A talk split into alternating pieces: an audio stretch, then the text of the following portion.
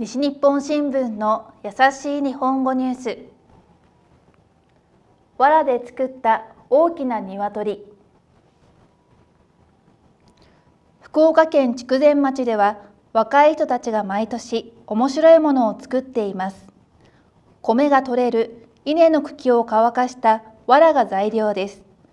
藁を使ってとても大きな作品にします。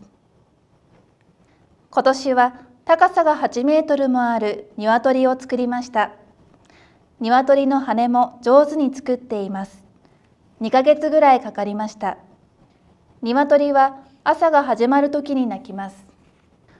若い人たちは新型コロナウイルスの心配が早く終わってほしいと思って作りました。